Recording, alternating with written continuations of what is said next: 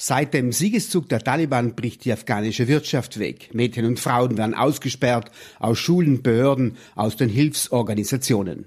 Die Pashtunen, die größte Nation im Land, dominiert den Vielvölkerstaat, verdrängt die kleinen Nationen. Das eine Bild. Das andere Bild: völlig hilflos reagierte das Taliban-Regime auf die starken Erdbeben. Das Regime ist ganz einfach überfordert. Ich kann jetzt aus jüngster Vergangenheit nicht aus persönlicher Erfahrung berichten, sondern von Kollegen, mit denen ich noch in Kontakt bin, die drüben äh, ihre Arbeit verrichten. Äh, natürlich, die Hauptstadt Kabul war immer schon ein besonderes Pflaster, äh, noch äh, vor der Machtübernahme der Taliban. Eine Stadt geprägt auch von einer hohen Kriminalität.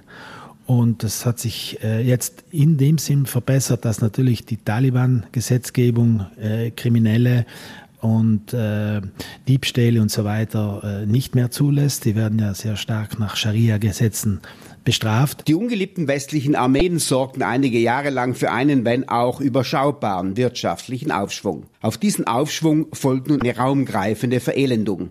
Aber die Verelendung der Bevölkerung, die hat also großes, ein großes Ausmaß erreicht.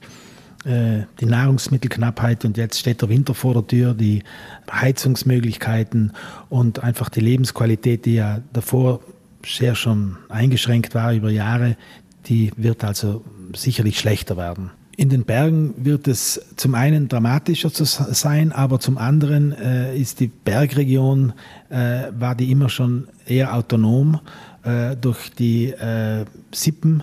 Struktur der äh, Bevölkerung, feudale Struktur, die Dörfer, die also von äh, einer Gruppe von Weißen äh, sozusagen regiert wird und äh, versuchen autark zu sein, die werden also sicherlich weniger unter dieser Situation zu leiden haben als äh, die größeren urbanen Zentren. Als besonders prekär, dramatisch beschreibt Reinhold Perkmann medizinische Versorgung. Sie ist nach dem Abzug der westlichen Armeen und der Hilfsorganisationen völlig zusammengebrochen. Die medizinische Versorgung ist noch prekärer, als sie davor war, dadurch, dass auch internationale Hilfsorganisationen äh, sehr eingeschränkt sind. Also die Organisation, für die, für die ich unterwegs war, äh, ist eine, stellt eine gewisse Ausnahme dar. Äh, Aber die Tatsache, dass also äh, die Knappheit an Ressourcen äh, alle anderen betrifft und auch die Beschränkungen in ihrer Tätigkeit, wird also die medizinische Versorgung sicherlich noch äh, schlimmer werden lassen. Die italienische Hilfsorganisation Emergency ist noch immer aktiv. Alle übrigen Mitarbeitenden der verschiedenen Nichtregierungsorganisationen sind abgezogen, auch als Protest gegen die verschiedenen Einschränkungen. Die Organisation, für die ich unterwegs war, im Emergency, ist von diesen Restriktionen eigentlich nur marginal betroffen.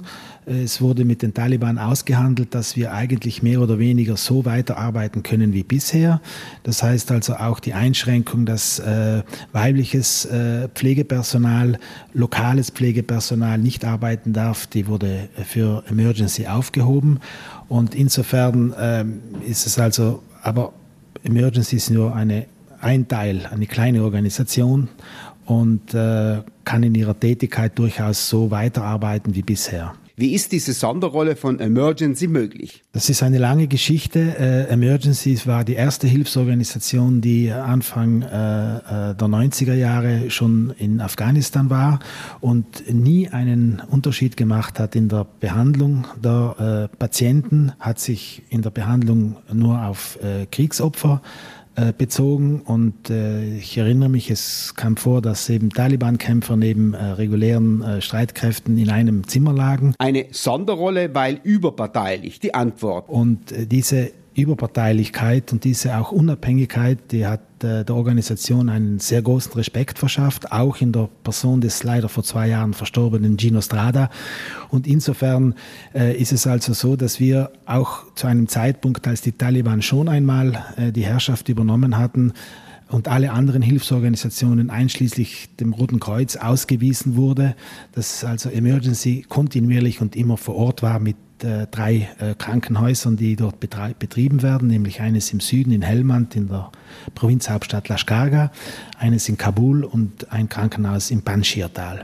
Trotz der Sonderrolle macht sich Reinhold Perkmann keine Illusion über die Taliban und ihre klerikal-reaktionäre Politik. die anfängliche äh, Hoffnung bei der Machtübernahme der Taliban, dass äh, die Taliban jetzt menschlicher geworden wären oder dass sie sich sozusagen von der ersten Herrschaftsphase, die sie ja schon hinter sich hatten, gewandelt hätten.